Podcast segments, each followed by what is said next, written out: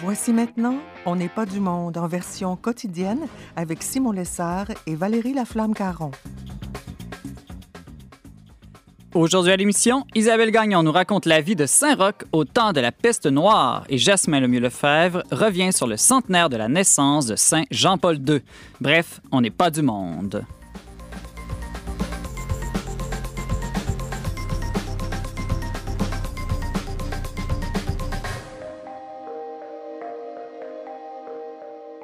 Bonjour à tous, bienvenue à votre magazine culturel catholique. Ici Simon Lessard pour cette édition spéciale dont n'est pas du monde en compagnie de ma co-animatrice Valérie Laflamme-Caron. Bonjour Valérie. Bonjour Simon. Alors, euh, tu as eu un bon congé?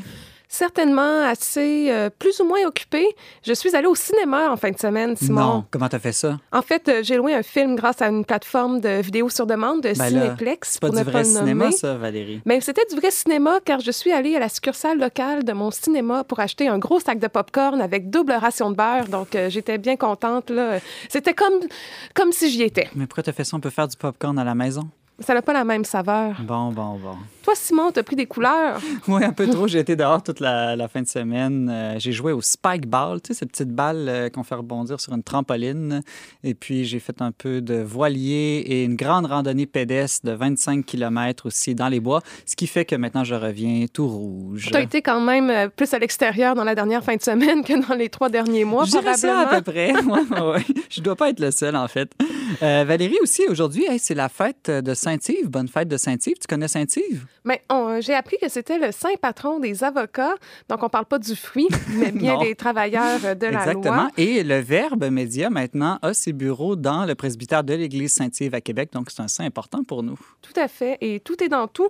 Euh, pendant qu'au Québec, les commerces vont pouvoir rouvrir le dimanche, euh, en France, c'est les églises qui, dans huit jours, vont pouvoir ouvrir leurs portes à la suite d'une décision qui a été prise par le Conseil d'État qui a mhm. fait de la liberté de culte un droit fondamental et qui exhorte les gouvernements là-bas à, faire tout ce qu'ils peuvent pour permettre aux fidèles euh, de se rendre euh, dans, leur, dans leurs églises, des mosquées et tout ça. Là. Donc, une, euh, une, victoire d'avocat à la, fête, euh, en tout cas euh, un peu avant la fête de Saint-Yves. Certainement. Et puis au Québec, là, ça devrait venir éventuellement. Ben oui, d'ailleurs, demain ou après-demain, on aura la chance de s'entretenir avec Monseigneur Pelcha, pour, évêque auxiliaire de Québec, pour parler un peu de cette question, savoir où on en est rendu par rapport à la réouverture des églises au Québec.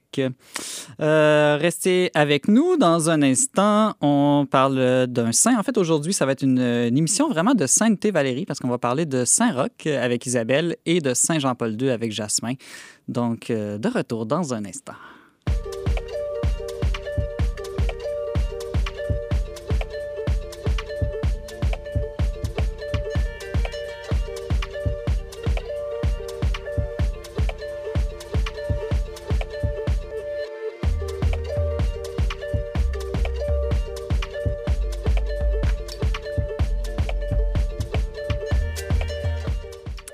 Patron des professions médicales, des animaux maltraités et surtout guérisseur des pestiférés, Saint-Roch est plus que jamais un saint pour notre temps. Pour nous parler de ce saint lumineux au cœur d'une époque elle plus ténébreuse, notre chroniqueuse Isabelle Gagnon, toujours passionnée par l'exemple des saints, est avec nous. Bonjour Isabelle. Bonjour Simon. Alors après Saint Cyprien, dans l'Antiquité, tu as continué à étudier la vie des saints, tu es arrivé au Moyen Âge et puis là tu as découvert Saint Roch qui lui aussi a traversé une épidémie. Oui, mais en fait, c'est ça. Je ne suis pas remontée aussi loin cette fois-ci. Je suis allée euh, dans l'époque la, plus connue, disons, euh, pour, pour son épidémie. La, peste noire, c'est définitivement une des épidémies qui a le plus marqué l'imaginaire collectif. Et Saint-Roch également. Donc, euh, c'est le saint le, plus prié, disons, le plus, le plus prié durant le Moyen Âge avec Saint-Sébastien. Mais la particularité de Saint-Roch, c'est qu'il est né au Moyen Âge durant la peste noire. Hmm, peux-tu nous parler un peu plus de cette ce temps spécial de la peste noire, c'était à quelle époque et comment est-ce que les... Qu'est-ce qui s'est passé exactement? Quelle était cette peste noire? Pourquoi on l'appelle comme ça d'ailleurs? Ben, on l'appelle comme ça, ben, premièrement, une peste. La peste, le, mot, ça, ça vient de pestis, du latin, mais mhm. euh, la, peste n'est pas nommée telle qu'elle avant le 19e siècle. Donc, euh, le mot pestis, ça veut dire épidémie, fléau, et euh, celle qu'on connaît comme la peste, en fait, on l'appelait la pestilence, l'empoisonnement ou la mortalité. Euh, au Moyen Âge. Si on parle de peste noire, c'est surtout pour insister sur le côté sombre et lugubre et très effrayant de l'épidémie, plutôt que sur les symptômes de la maladie. OK, elle ne nous donnait pas des taches noires partout sur le visage, par exemple. Non, c'est ça. On, peut, on pourrait s'imaginer ça. Ce serait, ce serait un peu drastique. De, fait, les symptômes étaient assez, assez intenses là, et très effrayants. Mais en fait, ce qui est, ce qui est sombre de ça, c'est que ça a décimé une très grande partie de la population en Europe, puis ça a traumatisé beaucoup de gens, avec raison. On parle de combien de personnes pour avoir une idée d'un ordre de grandeur? Ben, en fait, euh, la, peste noire, ça, a son plus grand essor, si on peut dire. Mm-hmm. C'est de 1347 à 1352. Fait que c'est là qu'elle arrive en Europe. C'est la première vague, puis ça décime environ 25 millions de personnes. Hmm. Ce qui est l'équivalent aujourd'hui de 160 millions de personnes. Est-ce que j'ai dit 25 000? Je voulais dire 25 millions de personnes. Non, tu as bien 25 dit millions de 25 personnes. millions, oui, oui. C'est vraiment comme si plus que ce qu'on aujourd'hui 160 millions. Mm-hmm. Donc, c'est un très, très grand nombre. Et euh, c'est 30 à 50% à peu près. C'est difficile à estimer, étant donné que bon, les, les, recensements n'étaient pas autant euh, faits euh, avec. il n'y avait pas autant d'administration au temps du Moyen-Âge. 30 à 50% de la population, c'est énorme. Ça. Oh, pardon? Ah, je disais 30 à 50 de la population, c'est absolument énorme. Oui, euh, absolument. C'est immense. Puis ça ne s'arrête pas là, en fait, malheureusement. La, peste continue de faire des ravages jusqu'au 19e siècle, mais euh, dans des vagues de plus en plus petites. Donc, la plus grande vague, c'est définitivement celle entre 13, 1347 euh, et 1352. Mais donc, elle continue à peu près tous les huit ans au début. Puis, peu à peu, on, finit par apprendre à connaître la maladie au 19e siècle et elle est enfin éradiquée en termes d'épidémie, même si elle peut potentiellement exister, là. mais les épidémies de peste il n'y en a plus. Hmm. Comment est-ce qu'on sait comment l'Église de l'époque a réagi pastoralement devant une telle épidémie qui est, en tout cas, qui semble beaucoup plus meurtrière que ce qu'on vit en ce moment? Oui, oui, beaucoup plus meurtrière. Et donc, euh, on avait quand même une bonne idée de la contagion, même si la médecine n'était pas euh, à la fine pointe de la technologie. Donc, on pouvait savoir que les contacts physiques pouvaient entraîner euh, la contagion. Et ainsi, les, sacrements en général étaient difficiles à administrer. On se concentrait surtout sur les derniers sacrements et on les faisait, on essayait de les faire à distance. Mais il y a beaucoup de prêtres, en fait, qui ont, qui ont subi euh, les conséquences. Probablement, peut-être euh, plus de 50 euh, de, du clergé de l'époque aurait perdu la vie parce qu'il aurait, en se, dévouant aux fidèles, ce qui est un très bel acte de charité, de fait. Mais ça, ça montre à quel point la vie de communauté, la vie de l'Église était très importante pour, pour, pour garder l'espérance vivante. Mais en même temps, euh, c'était sûr qu'il fallait trouver des, stratégies pour, pour garder la distance, pour être sûr de ne pas se mettre plus en péril en faisant ça. Fait qu'il y avait certaines stratégies dans certaines municipalités qui étaient utilisées, mais euh, il y avait quand même une grande volonté des fidèles de, de, de vivre leur vie de foi, en fait. C'est assez remarquable à quel point euh, ils ont la recherche de rassemblement et, et de sacrement et de l'Eucharistie en particulier était grande. Euh, par contre, c'est pas tous les chrétiens qui avaient peut-être la meilleure réaction face à la peste à cette époque-là. Non, euh, non, malheureusement. Il y avait différents groupes qui existaient au Moyen Âge, euh, pas nécessairement des groupes officiels ou des, ordres ou quoi que ce soit, mais il y avait différents groupes. parmi ceux-ci, il y avait les flagellants, qui, existaient depuis 1260 à peu près. ce sont des individus qui se flagellent en groupe, en public, pour rechercher le pardon de Dieu, parce qu'ils pensent que le fléau ou un fléau qui, qui a lieu autour d'eux est, est un reproche divin.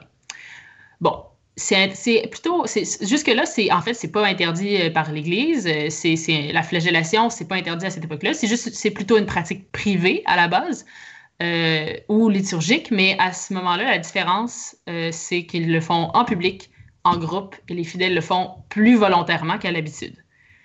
Ils font des procédures Pardon? À, quel, moment ça l'a dérapé? Bon, parce que le simple fait de faire pénitence, même si aujourd'hui ça peut nous apparaître un peu extrême, comme tu dis, en soi, c'est pas problématique, mais à un moment donné, ça l'a dérapé et Rome a dû intervenir. Oui, exactement. Donc, il faisait des processions dans les villes euh, en se flagellant en public. Euh, et ça, c'était relativement encouragé, ben, pas encouragé, mais disons euh, soutenu. il n'y avait pas d'opposition de, à ça parmi les clergés, clergés. Mais avec la peste noire arrive une, une montée très forte euh, d'un esprit plus, plutôt violent, en fait, dans, parmi ces groupes-là. Donc, ils vont être, euh, ils vont attaquer le clergé pour, leur, euh, pour leurs inactions par rapport à, la situation. Ils vont attaquer aussi les Juifs. Puis c'est là que ça va vraiment déraper. Pourquoi est-ce qu'ils ont attaqué les, les, Juifs? Oui, parce qu'ils persécutent les Juifs, ils les tuent, en fait, parce qu'ils pensent que c'est de leur faute. Mais de leur faute d'un point de vue plus spirituel. Pas parce que, euh, ah, ils sont sales ou. Non, c'est plus d'un point de vue, on se rappelle que les Juifs ont tué le Christ et on a l'impression, voilà, il faut trouver un coupable. ce sont, ce sont les Juifs. Ils ont choisi les Juifs. Donc, le pape doit intervenir, euh, naturellement. Euh, d'abord, il, intervient par deux bulles pontificales. On des bulles pontificales, je trouve ça toujours amusant comme mot, mais en fait, ça vient des bulles de, de, savon, là? oui, non, c'est ça, c'est pas des bulles de savon. pas des bulles de savon. Ça vient de bulla en latin, qui veut dire un sceau, comme un sceau pour sceller une lettre. Donc, une bulle, c'est un document scellé par lequel le pape pose un acte juridique important il a besoin de faire ça pour euh, interdire de forcer les Juifs au baptême. Ça tombe sur le sens, évidemment, pour vous et moi, mais euh, ce phénomène avait tout de même émergé dans la panique et dans la peur. Puis, le 26 septembre de la même année, en 1348, il condamne la persécution des Juifs et menace d'excommunication ceux qui participent à cette condamnation-là. Et il cible en particulier ce groupe-là des flagellants parce que c'est eux qui ont été identifiés comme étant les plus, plus grands influenceurs dans la persécution contre les Juifs. Donc, c'est intéressant. Rome qui est intervenu contre l'antisémitisme ici. Exactement. Oui, c'est très intéressant. Puis ces indications, en fait, ont été rapidement appliquées partout en Europe par les évêques. Puis euh, les flagellants ont perdu leur influence. Donc euh, le pape Clément VI a bien, euh, disons que c'était un geste qui a eu un grand impact, puis qui était empli de, bonté, parce que c'est important de ne pas persécuter, pas persécuter les Juifs. Aujourd'hui, on le sait, mais il savait aussi à cette époque-là. C'est intéressant aussi parce que les flagellants, d'une certaine manière, s'étaient détournés de leur première raison d'être, qui était de reconnaître leur propre faute et de faire pénitence, alors que là, ils étaient devenus des accusateurs, des gens qui cherchaient des, des boucs émissaires. Euh, euh, Exactement. Donc, euh, je trouve ça intéressant l'intervention du Vatican pour éviter ce, dérapage-là. Bon, là, on a parlé longtemps de la peste noire, des dérapages qu'il y a eu à cette époque-là. mais là, j'aimerais ça qu'on parle de, de Saint-Roch. Lui, Saint-Roch vit au même moment. Qu'est-ce qu'on connaît de lui, puis comment lui a réagi à la pandémie? Bien, c'est intéressant la vie de Saint-Roch parce que c'est un homme plutôt simple et avec une vie plutôt mystérieuse. Donc, euh, il y a une tradition historique qui transmet son histoire. Au niveau des traces de sa vie, bon, on sait que des traces, disons, confirmées par des historiens aujourd'hui, euh, il serait né en 1350. Euh, la première histoire de sa vie conservée est écrite dans les années 1470, donc 1470. Puis, il a définitivement existé, certainement. Mm-hmm. il, il, est né à Montpellier, donc, euh, c'est là qu'il y, a un grand culte, entre autres, euh, pour lui. Le reste, c'est une histoire. Je pense que c'est fort probable que, que, que, ça ait lieu, surtout considérant la, taille du culte qui lui est dévoué et aussi l'appréciation des différents papes de, pour, pour ce saint. Mais euh, je vais quand même en parler comme une histoire traditionnelle, juste pour que vous soyez au courant que c'est une histoire qui, en fait, qui est transmise par la tradition. Est-ce qu'on sait pourquoi il est souvent représenté avec un, chien dans les statues? Oui. Dans les... En fait, euh, il aurait soigné beaucoup de malades de la peste et donc aurait fait des miracles dans ce contexte-là. Mm-hmm. Et lui-même aurait eu la peste et se disant Bon, ça y est, c'est fini, je, je, ne résiste pas, je vais aller dans le bois, me cacher et juste vivre cette, euh, cette, maladie-là, puis, puis me laisser mourir. Finalement, dans le fond, il savait que c'était une maladie euh, très, très violente, puis il était prêt à aller rencontrer le Seigneur, dans le fond. Puis il s'est en allé dans le bois et il y a une source miraculeuse qui est apparue et un chien qui venait lui porter du pain tous les jours. C'est pour ça qu'on le représente beaucoup avec son chien, parce qu'il y avait un chien fidèle qui venait le, nourrir finalement tous les jours et qui lui a permis de, guérir. Donc, euh, c'est une guérison euh, plutôt miraculeuse, on s'entend. Hein. C'est assez impressionnant. Est-ce que Saint-Roch a passé le gros de sa vie à s'occuper des malades de, la peste noire? Ben, il a eu une vie assez courte. Euh, selon toutes les toutes vraisemblances. Donc, euh, il a passé une bonne partie de sa vie adulte. dès que ses parents sont décédés quand il était plutôt jeune, quand il, quand il avait 17 ans. Donc, par la suite, il, a donné tous ses biens aux pauvres. Il est devenu franciscain. Puis, il avait déjà étudié la médecine, donc il s'est dévoué aux, soins des malades. Et ensuite, avant de l'avoir lui-même.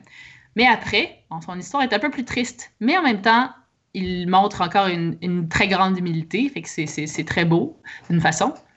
Euh, et en voyageant en Italie, il se fait euh, capturer puis il se fait prendre pour un espion. Ah oui?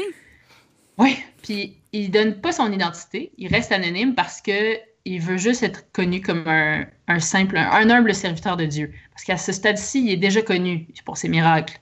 Puis il, aurait déjà été libéré, disons, s'il avait voulu dévoiler son identité, mais il mhm. choisit plutôt de demander la libération en tant qu'il est un humble serviteur de Dieu qui fait, qui, qui, fait un pèlerinage, finalement. Faut, Puis. faut dire, Isabelle, qu'il n'y avait pas Instagram à l'époque, donc les gens ne pouvaient pas reconnaître son visage.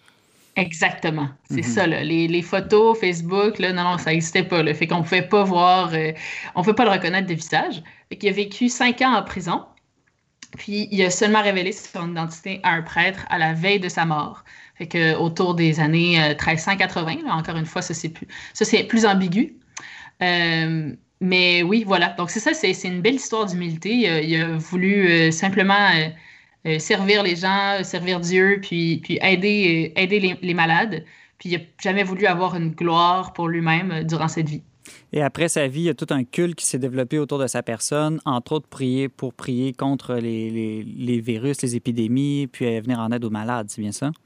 Absolument. C'est incroyable, en fait, la, montée du, culte dévoué à, à Saint-Roch parce que euh, entre le 14e siècle et le 17e siècle, c'est vraiment le saint le plus représenté dans les églises, dans, les, dans des peintures pour contrer la maladie, parce que la peste existe encore, hein, comme j'ai dit euh, plus tôt. Donc, euh, c'est vraiment le saint, avec Saint Sébastien, qui est lui aussi un grand saint, mais imaginez quelqu'un de la même époque, un, quasiment un de leurs contemporains, finalement, qui devient un saint, qui devient le, le patron des malades. C'est très, c'est très beau, c'est une très belle histoire, puis il sert à rassembler les gens énormément. Euh, parce que euh, les gens se rassemblent autour des prières d'intercession à Saint-Roch, puis ils, retrouvent une, grande, espérance. Comme on a vu plus tôt, il y a des gens qui trouvent des méthodes beaucoup plus violentes, beaucoup plus haineuses pour essayer de passer par-dessus l'épreuve de la peste, alors que ceux qui prient à Saint-Roch euh, savent que la vraie espérance est, avec Dieu, puis est auprès du soin des malades, et, euh, et qu'elle se fait dans l'humilité. Donc ça, c'est une, belle... c'est une belle dévotion, puis il est, prié partout dans le monde. Hein.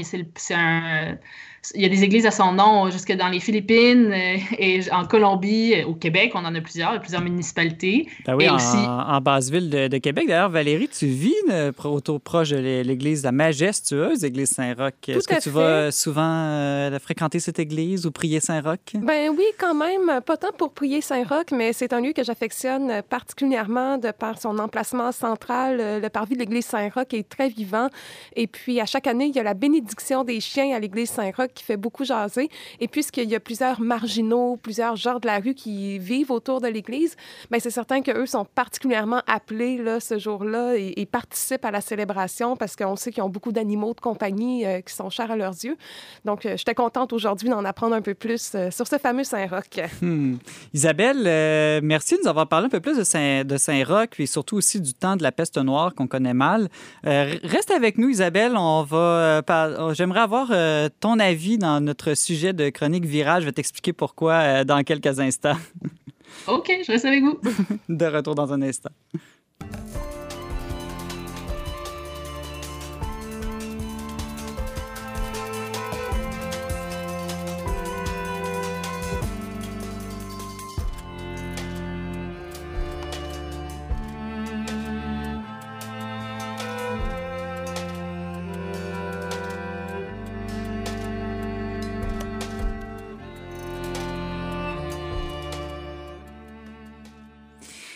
De retour n'est pas du monde avec Simon Lessard au micro. Valérie, euh, dans la chronique virale aujourd'hui, euh, on parle de pétition contre la levée des barrages routiers dans les régions qui réveillent d'une certaine, certaine manière des tensions ou même voire des rivalités entre la métropole et les régions.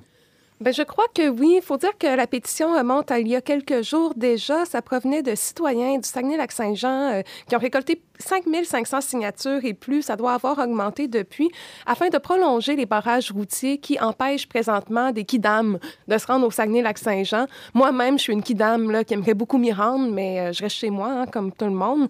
Il faut voir que cette euh, crainte-là, avoir débarqué des milliers de citadins dans les mhm. régions, est partagée là, par la plupart des autorités de ces régions-là, qu'on parle de la BTB-Témiscamingue, pardon, du Bas-Saint-Laurent, de la Gaspésie, même de la Mauricie, hein, le maire de la TUC serait prêt à accueillir les gens qui sont propriétaires de chalets dans la région, mais préférerait qu'on garde un certain contrôle sur la circulation. Donc, effectivement, le premier ministre François Legault parle de plus en plus de la situation actuelle en termes de deux mondes. On va dire que Montréal et les CHSLD et le reste du Québec, ce qui accentue, je crois, des tensions qui peuvent déjà exister au plan social, politique, culturelle entre la métropole et le reste du Québec. Hmm.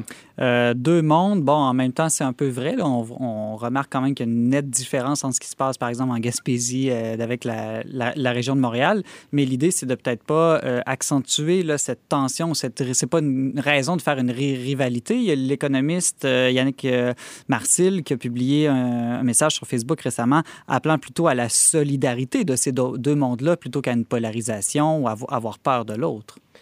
Tout à fait. On fait partie du même monde, euh, de la même province et certains diraient même euh, du même pays aussi. Hein. Euh, qu'est-ce que le Québec sans Montréal et qu'est-ce que Montréal sans le Québec? C'est une bonne question. Isabelle, qui est avec nous encore présentement, je crois? Oui, oui, je suis encore là. oui, donc toi, tu es en plein cœur de, la, de Montréal présentement. Comment ça se passe chez vous? Comment vous vivez le confinement? Ben, je dirais que c'est sûr que c'est difficile de rester dans des appartements. Il y a beaucoup moins de maisons euh, à Montréal que, dans les régions de Québec et tout ça. Fait que c'est sûr que c'est un défi. Mais en même temps, il y a beaucoup de parcs aussi. Puis il y a moyen de se promener. Bon, on garde nos distances sociales avec les gens, puis on fait attention. Euh, puis il y a beaucoup de gens qui portent des masques. Mais moi, je, suis quand même contente d'être à Montréal. Je suis quand même contente de vivre ça solidairement avec les, autres Montréalais. Puis je pense qu'on va s'en sortir. Euh, peut-être plus fort, espérons-le. Est-ce que vous pensez que ce qu'on vit en ce moment va peut-être inverser la tendance à l'exode rural, puis qu'on va voir les gens envisager sérieusement de s'établir en région ou à la campagne? Moi, personnellement, j'ai l'appel de la Cour qui est très fort. Euh, hein, on l'a dit tout à l'heure, j'habite en basse ville de Québec. Euh, il y a pas vraiment de verdure là-bas, sinon justement dans les grands parcs, dans les grands espaces verts qui sont euh, très populeux ces temps-ci, dans les derniers jours. Là, on les, les gens ont investi les parcs, puis c'est très agréable. Mais d'avoir un petit coin vert avec un peu d'intimité, c'est quelque chose, euh, c'est un besoin qui commence à se faire sentir. Est-ce que je passerai à l'action? Bien là, il faut voir, parce que tous les gens que j'aime, euh, mon travail, mes hmm. activités principales sont toutes concentrées dans la ville même de Québec. Donc, ce serait quand même un grand sacrifice euh, de m'éloigner de tout ça. Mais qui sait, tu pourrais peut-être avoir acheté une maison en banlieue, par contre. Oui, et honnêtement, mon mon frère habite en banlieue à Beauport et de plus en plus, je suis tentée d'aller euh, profiter de sa cour. Écoute, euh, c'est certain que c'est pas la campagne, mais au moins on peut voir l'horizon, les montagnes au loin. Et puis quand c'est ça, quand on vient d'un îlot de ciment comme dans la base ville, c'est certain que ça nous fait l'effet d'une forêt luxuriante. Et toi, Isabelle, est-ce que tu, je pense que tu es originaire de, Québec ou de Lévis, en fait. Est-ce que ça te donne le goût de revenir euh, à la maison à Lévis, tout ça? Pas nécessairement. Euh, c'est sûr que c'est ça. Une ville, c'est pas juste un environnement physique, c'est aussi une culture, une, une, impression de, d'appartenance. Puis c'est sûr que moi, j'ai quitté Lévis parce qu'il y avait pas beaucoup de jeunes. Hein. C'est, c'est, puis j'avais envie de, de, vivre parmi des gens de mon âge qui, qui font des choses, euh, des, qui font de l'art ou qui participent à la culture. Fait que c'est sûr que Montréal, ça m'attire encore. Mais je comprends tout à fait euh, comment Valérie sent, surtout quand, on pense qu'on peut peut plus aller à la campagne euh, juste comme ça pendant une semaine. Là, en ce moment, avec les, barrages dans les régions, c'est, on réalise qu'on en a besoin peut-être plus qu'on pensait, puis qu'on peut, on peut pas y accéder temporairement. Fait que c'est soit on fait vraiment une grosse décision de changer, ou on, ou on reste ici. Fait que c'est sûr que dans ce temps-là, ça, ça, donne envie de faire un choix euh, plus décisif. Là. Mais, euh, Isabelle. J'aime encore la ville. Tu as dit quelque chose qui m'a quand même un peu dérangée en tant que fille de Québec, de laisser entendre qu'il faut se rendre à Montréal pour pouvoir profiter d'une vie culturelle mouvementée et pouvoir euh, satisfaire là, toutes ces soifs euh, spirituelles et existentielles. Là, je sens qu'on va réanimer la ah rivalité Québec-Montréal. en fait, j'ai une très bonne réponse à ça. Parce que c'est vrai que Québec, c'est une ville extraordinaire, puis qu'il y a beaucoup de culture, puis il y a beaucoup de théâtre, puis de littérature et tout ça. La seule raison pour laquelle je suis pas allée à Québec, c'est que mes parents n'auraient jamais accepté que je déménage de chez eux si j'allais à Québec. Parce qu'il y a une autre rivalité qui est celle de Québec-Lévis, il faut dire aussi. Oui, d'une certaine façon. Je pense plus que il y a un, disons, un dédain des, des, gens de Québec pour euh, les Lévisiens, là, ce qui est un peu triste, mais, euh, mais nous, on les aime bien, on peut les regarder, on peut les admirer, les gens de Québec, avec leur beau château Frontenac. Fait que je pense pas qu'il y a beaucoup de ressentiment de la part des Lévisiens. ben, comme on euh, dit, la plus belle chose à Lévis, c'est la vue sur Québec. Ah, hein? Simon, on a nos auditeurs. Je pense que, c'est quand même vrai, mais en même temps, tu sais, on a des jardins, on a une belle entreprise québécoise qui fait travailler plein de gens, puis il y a beaucoup d'espace vert.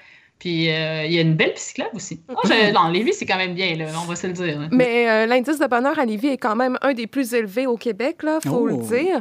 Mais euh, on discute, là, on fait des, on dit des niaiseries un peu. Mais il faut dire que cette rivalité-là, Québec-Montréal, c'est quelque chose de réel dans le, dans le paysage culturel et politique québécois. Puis ça date pas d'hier, ça date pas des Nordiques puis non? des Canadiens. Ah, je pensais que c'était ça l'origine de tout. Non, non, non, tout ne tourne pas autour du hockey au Québec. Euh, Il y a un historien euh, très intéressant, esa dans le fond, qui parlait euh, de- de- des différents plans dans lesquels cette rivalité-là a Mhm. pu se vivre. Je pense que c'est Euh, l'historien euh, Harold Bérubé. J'ai vu son article euh, passer il y a- quelques jours. Oui, exactement. Harold Bérubé, puis il parle de Québec, qui a déjà été quand même euh, la locomotive économique du Québec au 19e siècle. C'était la principale ville portuaire et commerciale. Mais en fin de compte, les, élites montréal- montréalaises pardon, ont réussi là, à faire construire leurs propres installations, qui a, ce qui a déplacé toute cette industrie-là vers l'ouest de la province. Il y a eu ensuite euh, des tensions religieuses, notamment entre les figures de Monseigneur Ignace Bourget à Montréal et de Monseigneur Tachereau à Québec, qui avaient des visions complètement opposées. Euh, ça continue dans le domaine de la littérature où euh, on attribuait à Québec, on disait que c'était une ville conservatrice, homogène, ennuyante, tandis que les gens de Québec accusaient Montréal de noyer la culture canadienne-française dans le cosmopolitisme. Aujourd'hui, on parlerait de multiculturalisme.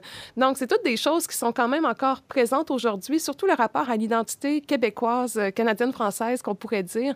Euh, c'est souvent des choses qu'on va entendre euh, dans les médias de la bouche de gens qui sont plus nationalistes. On veut reprocher à Montréal, finalement, de perdre sa couleur francophone, de perdre son identité Mhm. et de ressembler à n'importe quelle métropole là, dans le monde. Donc, C'est ça, parce que c'est pas vraiment un enjeu Québec-Montréal ou, ou métropole montréalaise et région Québec. Ça se passe dans à peu près tous les pays du monde. On a le même phénomène avec Paris et le reste de la France. Euh, euh, bon, on pourrait passer tous les pays, mais je le ferai pas. c'est vraiment euh, un phénomène qu'on retrouve partout, non, Valérie? Oui, je pense que oui. Il y a une, une concentration des habitants dans la plupart des pays, dans des villes, dans des métropoles qui développent leur culture propre. hein. Euh, je pense que c'est vrai qu'il y a une différence culturelle entre Montréal et le reste du Québec. Et non, je ne dirais pas entre Montréal et les régions, car le reste du Québec n'est pas une campagne. Et je pense que ça contribue à souvent à accentuer une incompréhension puis des tensions sociales et amener même vers une certaine radicalisation. Parce que je pense que les gens du reste du Québec ne se reconnaissent pas dans l'image du Québec qui est projetée depuis Montréal, qui est justement très multiculturelle, très diversifiée. Euh, je pense que c'est une réalité, puis qu'en tant que réalité, elle, doit, elle se doit d'être représentée, là, Mhm. parce que c'est aussi un visage du Québec. Mais à l'inverse, les gens de Montréal peuvent avoir tendance à mépriser euh, les endroits qui sont plus homogènes, et puis ça, les gens, ça les rend pas contents, puis je, je peux comprendre, parce que euh, moi, j'ai de la famille en Beauce et tout ça, puis la vie en Beauce n'a pas moins de valeur et la culture n'y est pas moins importante que dans, dans la métropole. C'est seulement que ça va s'incarner différemment, ça va répondre à des besoins différents. Et on peut regretter parfois que des mesures soient prises euh, pour répondre à des réalités qui sont plus métropolitaines par rapport à, à en éducation, par exemple, tous les débats qui entourent euh, les cours d'éthique et culture religieuse, la laïcité. Mhm. C'est des choses que les gens dans les régions, ils se sentent peut-être moins concernés parce que pour eux, bon, il y a l'héritage chrétien qui aimerait bien transmettre, bien communiquer et tout ça, euh, alors que c'est pas tout le monde qui partage cet héritage-là ailleurs. Là. Donc, euh, on espère qu'à 8 millions, les gens vont pouvoir finir par se parler au Québec. Euh, il me semble que ça devrait pas être euh, si compliqué. Différent mais complémentaire, ça me fait penser à la fameuse division homme-femme. Reste à savoir qui est l'homme et la femme euh, entre Montréal et Québec. merci Valérie, on merci. peut pas me répondre à cela. Merci Valérie, merci Isabelle. Valérie, on s'en va en musique. Qu'est-ce qu'on écoute aujourd'hui? Ben, on, on sent que le, le choix musical se déconfine. Aujourd'hui, Ah. on écoute Ensemble parmi les autres de Vincent Vallière. On écoute ça. Au revoir Isabelle. Euh, on se retrouve dans quelques semaines. C'est bon, à la prochaine. Au revoir. Hier me paraît bien loin, il me semble, pris dans l'impasse qui est la nôtre. Pas une lueur que ta voix qui tremble, et la solitude se vautre. Tout ça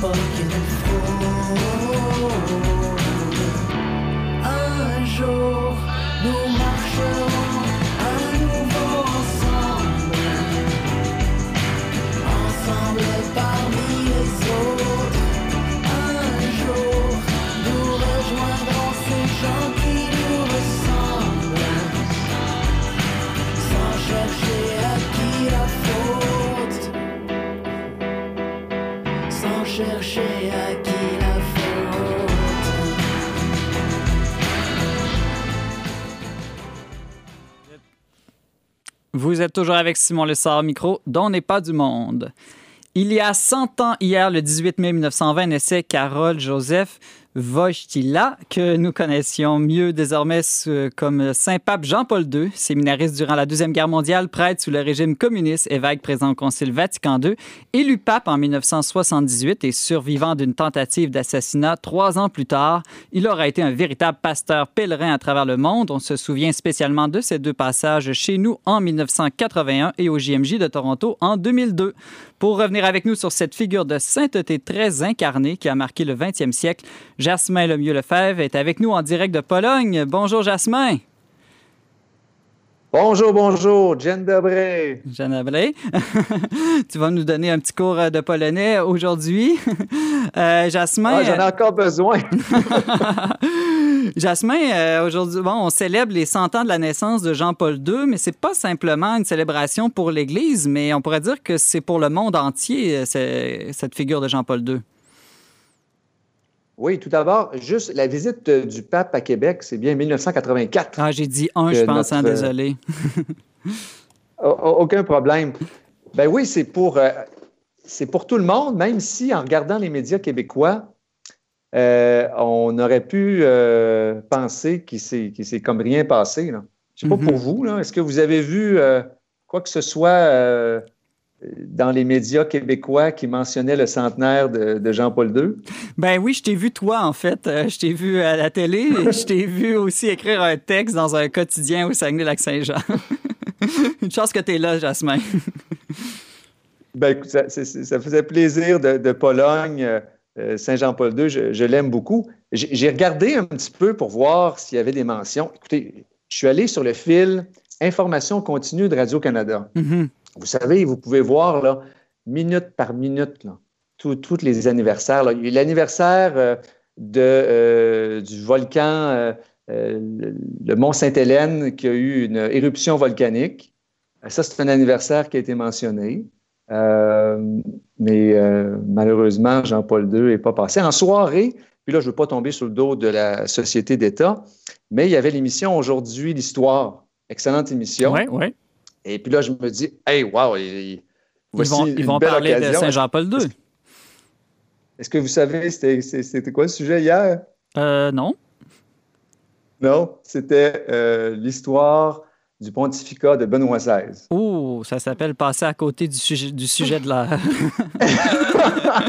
Mais il était mention un petit peu de Jean-Paul II pendant, le, bien sûr, euh, l'histoire du pontificat de Benoît XVI. Bien, tout ça pour dire que on voit qu'au au Québec, euh, la figure de Jean-Paul II, puis en, en général d'un saint, euh, c'est comme, c'est drôle à dire, je pense que s'il n'était pas saint, peut-être que ça aurait été plus facile parce que d'un point de vue euh, historique, c'est un géant. C'est pour ça que je trouvais ça un peu, euh, un peu triste, disons-le, que le- le- la vie, euh, l'héritage de, de Carole Wojtyla ne soit pas, ne soit pas mentionné. Alors, qu'en Pologne, évidemment, ici, c'est l'enfant chéri. hein. Mhm. Il faut d'ailleurs faire attention pour ne pas en faire une idole, notre cher Jean-Paul II. mais je, pense que pour beaucoup de personnes, ils, comprennent l'importance de, oui, on l'aime, mais on l'aime de façon humaine. et à la télévision, moi, ce qui m'a fasciné, c'est de voir à quel point partout dans les émissions, les saluts bonjour polonais. Alors le, le matin, on parlait, on invite des prêtres, des jeunes prêtres pour parler de Jean-Paul II. Euh, des familles vont témoigner à telle émission. Les émissions jeunesse vont parler de Jean-Paul II. Euh, mon fils a un devoir sur Jean-Paul II. Euh, c'est comme, nous, de notre côté, c'était comme, OK, est-ce qu'il y en a comme trop? Il y avait des concerts à la mm-hmm. télévision le dimanche magnifique, soit dit en passant, simultanément dans les grandes villes qui ont marqué l'existence de, Jean-Paul II. C'était beau, la qualité musicale, c'était artistiquement, là, c'était génial. Alors, j'étais reconnaissant de pouvoir vivre le tout. Et je sais qu'à travers le monde, oui, il y a eu euh, des, euh, plein de gens qui ont voulu souligner euh, l'événement, mais pour ce qui est, disons, des, des, grands médias internationaux, j'espère que ce sera la dernière fois qu'on passera à côté de, couvrir euh, ce, cher Jean-Paul II quand il le mérite bien. Mais Jasmin, faisons œuvre de réparation et parlons-nous de cet héritage de Saint Jean-Paul II. Quels sont, selon toi, les principaux éléments de son legs qu'il a laissé à l'Église et à l'humanité? Il y, a, tellement de choses. Je vais y aller euh, parce qu'on pourrait en parler très longtemps. Euh, personnellement, mm-hmm. moi, ce qui, ce qui, me touche le plus dans, dans son héritage, euh, il y a tout d'abord le, pape de la jeunesse. C'est sûr qu'il a transformé un peu ma vie. Hein. Moi, en, tant que jeune catholique, je, me cherchais comme une famille spirituelle. Je me sentais tellement seul. Puis, en même temps, j'avais ce, désir de partager ma foi avec d'autres. Et je n'avais jamais entendu parler des Journées mondiales de la jeunesse avant 2001. Hmm. Euh, mais quand j'en ai entendu parler, il y a comme c'était comme clair dans mon esprit que je devais comme tout quitter pour aller travailler pour les JMJ. Et là, ça tombait bien, c'était au euh, Canada en 2002. Ouais. tout quitter, c'était un peu moins loin, là. Écoute, la, la, la, 401, là, c'est loin, là, c'est jusqu'à Toronto. Euh, non, mais j'ai quitté un, emploi que j'aimais beaucoup au Festival du Monde de Québec, puis, euh, puis, puis Québecom. et c'est ça, sans, savoir que j'allais pouvoir travailler euh, à la, à la JMJ, mais euh, c'est ça, ça a changé ma vie. J'ai rencontré celle qui allait devenir mon épouse. Euh, spirituellement, ça m'a comme vraiment forgé une vocation de, communication en Église. Et puis, j'ai eu la chance de rencontrer Jean-Paul II. Alors, à la fin des JMJ, il y a toujours un, moment de rencontre avec les, bénévoles. Mm-hmm. Et puis, et là, je, je vais vous faire une confidence parce que c'est un événement que j'ai partagé à des proches, que je, me disais toujours, le, regard de Saint Jean-Paul II, c'est vraiment un regard d'un saint. Mais j'ai dit aussi par la suite que dans ma vie, il y avait comme deux figures synthétiques que j'avais rencontrées, Jean Vanier et Saint Jean-Paul II. Et je me disais, hmm. je disais ça à des personnes, elles avaient le même regard. Alors imaginez quand j'ai vu tomber ben oui. Euh, la nouvelle euh, sur Jean Vanier, qu'il avait commis des abus envers des femmes, des abus spirituels également, ça m'a comme vraiment, je me suis questionné, eh, eh, Jasmin, est-ce que c'est toi qui as comme inventé ça, que tu t'es créé cette histoire de regard, puis que dans le fond, on peut plus se fier à personne? Et là, j'ai pris le temps, puis moi, Jean-Paul II, c'est pour ça que j'ai tenu à écrire dans le, dans, le quotidien. La, dernière chronique spiritualité dans un quotidien au Québec, c'est dans le quotidien de la grande famille du groupe Capital Média euh, au Saguenay-Lac-Saint-Jean. Euh, et puis, je, dois, je veux remercier Jean Gagné, qui est le, directeur à l'évêché de Chicoutimi des, communications, qui s'occupe de, coordonner ça semaine après semaine. Alors, je, tenais à partager que pour moi, Jean-Paul II, euh, après avoir lu euh, sur lui, puis on va parler des autres points, je vais parler de la jeunesse, mais euh, vu son amour des plus vulnérables, entre autres des, jeunes trisomiques, puis dans les hommages à la télévision polonaise, de voir des enfants handicapés qui parlaient de leur Jean-Paul II, alors qu'il a défendu la vie, même si c'était de...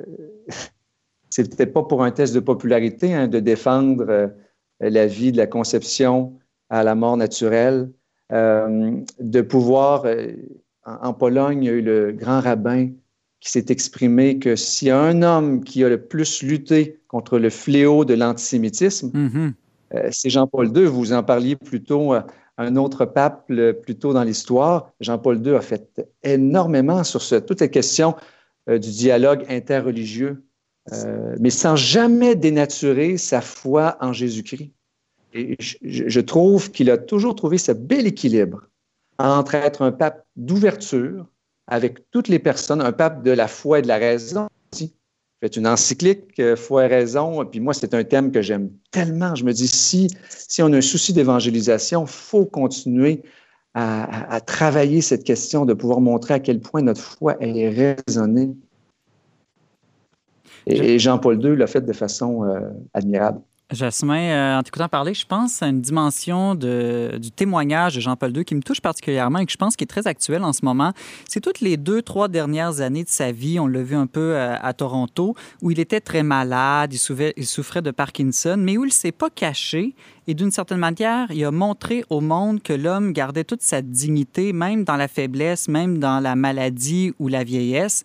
Euh, il, me semble que alors qu'on parle de plus en plus là, ben, avec la pandémie évidemment des, gens les plus âgés qui sont plus fragiles, c'est un témoignage important ça qu'il a laissé au monde aussi. Absolument. Je me demandais de quelle façon j'allais parler de la théologie du corps, qui est un, bel héritage de Jean-Paul II, mais je vais passer par là. Euh, alors, le corps chétif du euh, pape polonais, il était digne il était image de Dieu. Alors, euh, c'était juste très, très cohérent avec son enseignement de, l'amour divin qui transcende le, corps humain. Euh, évidemment, tout son enseignement sur l'amour et la sexualité, je trouve génial. je sais que pour beaucoup de personnes, c'est une grande blessure. Euh, puis certains espèrent que l'Église se, se, se, débarrasse de certains de ces enseignements-là. Moi, je dis que ce serait une, grave erreur. Il faut au contraire retrouver l'essence euh, de ce que Jean-Paul II euh, proposait. Et, oui, il y a pu avoir des dérives avec, avec le temps, la façon dont on propose le tout. Mais quand c'est bien fait, quand on montre cette, cette beauté intégrée, corps, âme, esprit, il y a quelque chose de vraiment prophétique dans ce que Jean-Paul II nous a proposé. Jasmin, il nous juste une minute. Il aurait fallu qu'on fasse une émission complète sur la figure euh, de Jean-Paul II ensemble. Mais en terminant, hier, euh, le pape François a fait lui aussi son hommage au Saint-Pape Jean-Paul II. Et puis, il, il a dit qu'il le comparait vraiment à la figure du bon pasteur en nommant trois traits de sa personnalité, disant que c'était un homme de prière, de proximité, aussi un homme qui aimait beaucoup la justice, qui était un homme de miséricorde. Toi, personnellement, lequel quel trait de la personnalité ou de la figure de, Saint Jean-Paul II qui te rejoint le plus ou te touche le plus? Euh, celui qui me touche le plus, je dirais que c'était l'homme qui a la prière. Parce qu'on hmm. que on a bien beau faire tous les efforts possibles. Il a fait plein d'accomplissements dans sa vie. Euh, la fin euh, du joug communisme euh, en, Pologne. Euh, ces éléments-là, c'est pas ça qu'on va retenir à la fin, c'est peut-être ces moments de prière, cette intimité qu'il avait avec Dieu. Euh, je pense qu'il passait au moins une heure par jour, puis Dieu sait que là, et, et, ça, c'est pas juste le, pape Jean-Paul II, il, y a, plein de papes qui poursuivent. Encore François aussi est un, homme de, prière, mais qu'il avait, puis cette belle dévotion à Marie, il y a quelque chose qui me rappelle que si on est dans l'activisme, de toujours se rappeler euh, ce socle de la prière, que si on n'est pas uni à Dieu, euh, c'est pas par nous-mêmes qu'on va changer le monde. C'est en étant en symbiose avec celui qui nous a créés, avec amour, par amour. Par amour. Jasmin Lemieux-Lefebvre, tu nous parlais de Saint-Jean-Paul II en direct de Varsovie, en Pologne. Merci et euh, do widzenia. Do zobaczenia. Reste avec nous dans un instant, on conclut l'émission.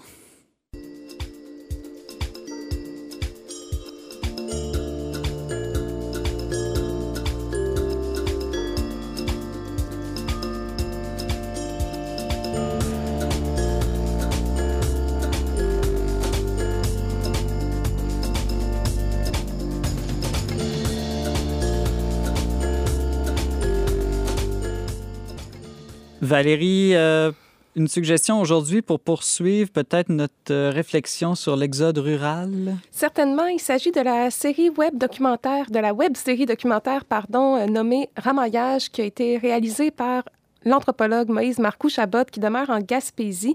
Ramaillage, c'est l'histoire des nouvelles communautés euh, d'immigrants qui sont en fait formés de, de, citadins qui se sont dirigés vers la Gaspésie pour réinvestir le territoire et développer des modes de vie alternatifs.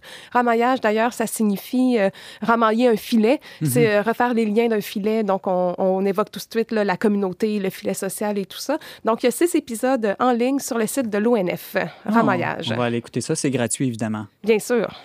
Merci, Valérie. Demain à l'émission, Monseigneur Marc Pelchat nous exhorte à être des chrétiens héroïques euh, alors que nous sommes privés encore des sacrements et Andréane Lafleury témoigne de son expérience d'infirmière qui accompagne des personnes atteintes de la COVID. Merci d'avoir été avec nous aujourd'hui. Vous pouvez en tout temps écouter et partager cette émission en balado-diffusion. Pour tous les détails, visitez le verbe.com radio. Je remercie ma captivante co-animatrice Valérie Laflamme-Caron. Merci aussi à Mario Blouin pour les choix musicaux et à Yannick Caron à la régie. On se retrouve demain, même heure, même antenne, pour une autre édition spéciale dont n'est pas du monde.